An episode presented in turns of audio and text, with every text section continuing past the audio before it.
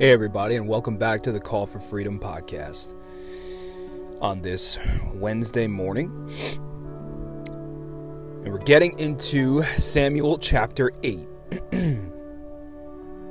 now, things went so very well with Israel in the chapter before under Samuel's administration that I think it is a pity to find him so quickly as we do in this chapter, old and going off, and things working towards a revolution.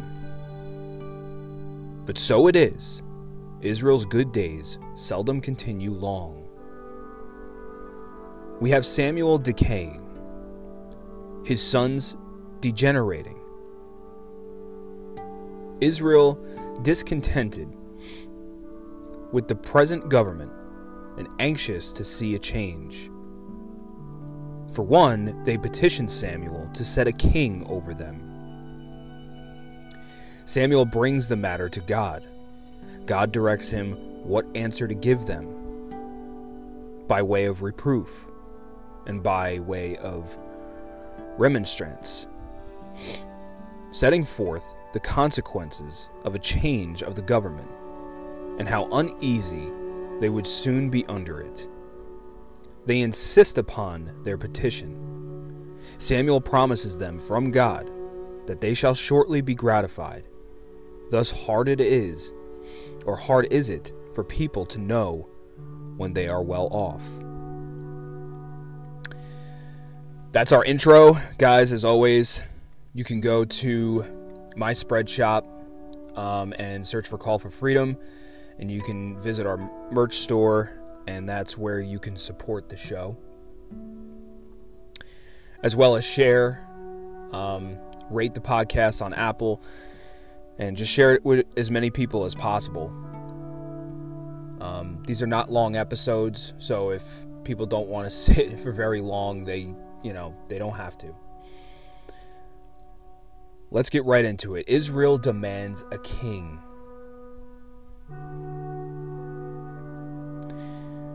When Samuel became old, he made his sons judges over Israel.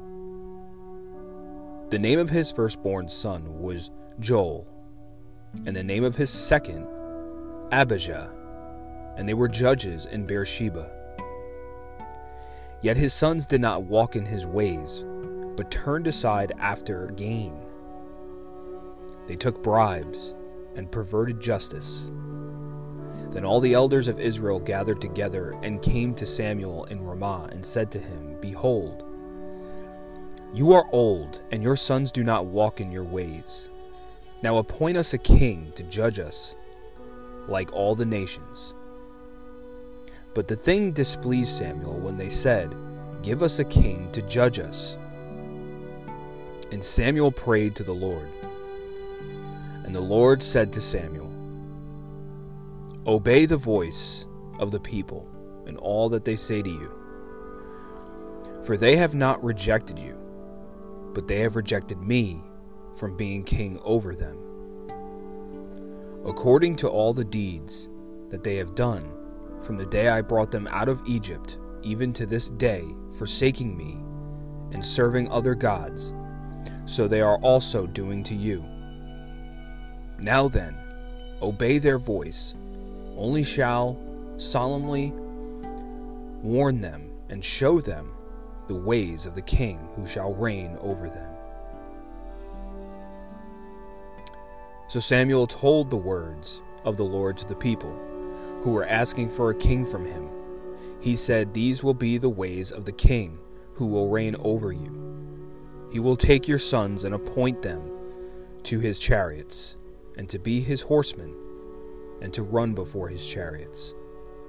And he will appoint for himself commanders of thousands of commanders, of fifties, and some to plow his ground and to reap his harvest, and to make his implements of war and the equipment of his chariots.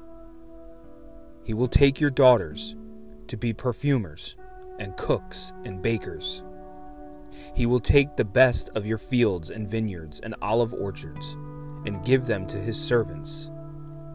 He will take the tenth of your grain, of your vineyards, and give it to his officers and to his servants. He will take your male servants and female servants, and the best of your young men, and your donkeys, and put them to his work. He will take the tenth of your flocks, and you shall be his slaves. And in that day you will cry out because of your king, whom you cho- who have chosen for yourselves, but the Lord will not answer you in that day.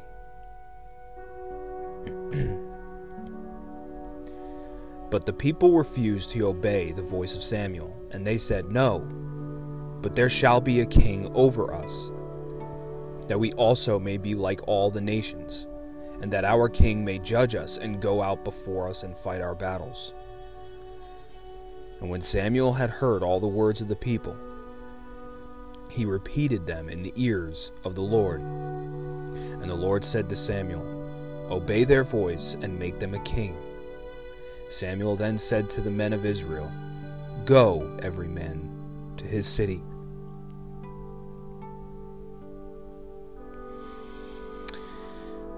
Verse 7 says, And the Lord said to Samuel, Heed the voice of the people in all that they say to you, for they have not rejected you, but they have rejected me, that I should not reign over them.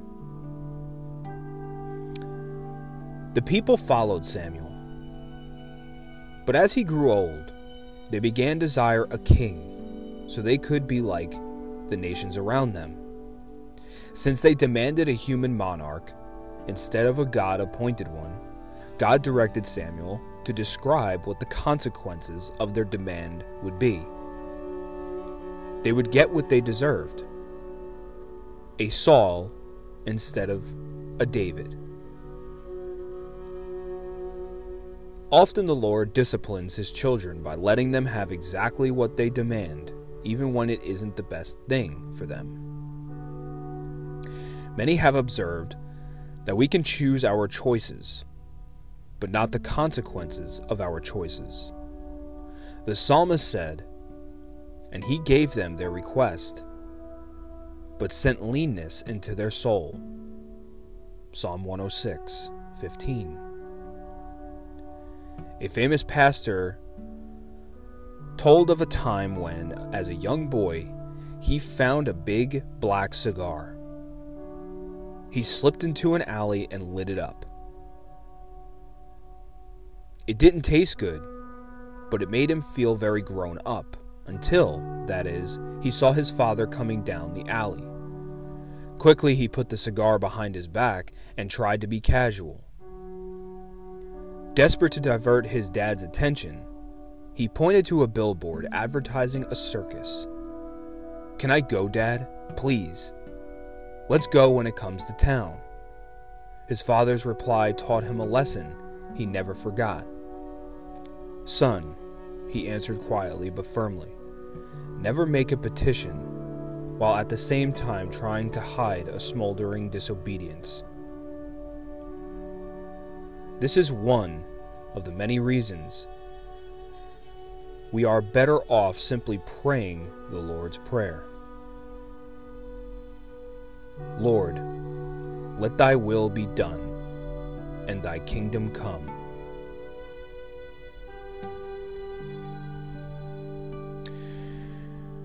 Dear God, please help me to love others as I love you. For my faith would be incomplete if I didn't. Help me to also forgive others as you forgive me. For your word says that he who loves his brother shall be saved. Shape me to become more than myself. Help me to see that your plan is much greater than me, and that I am merely a speck in all of your creation. In Jesus' name, amen.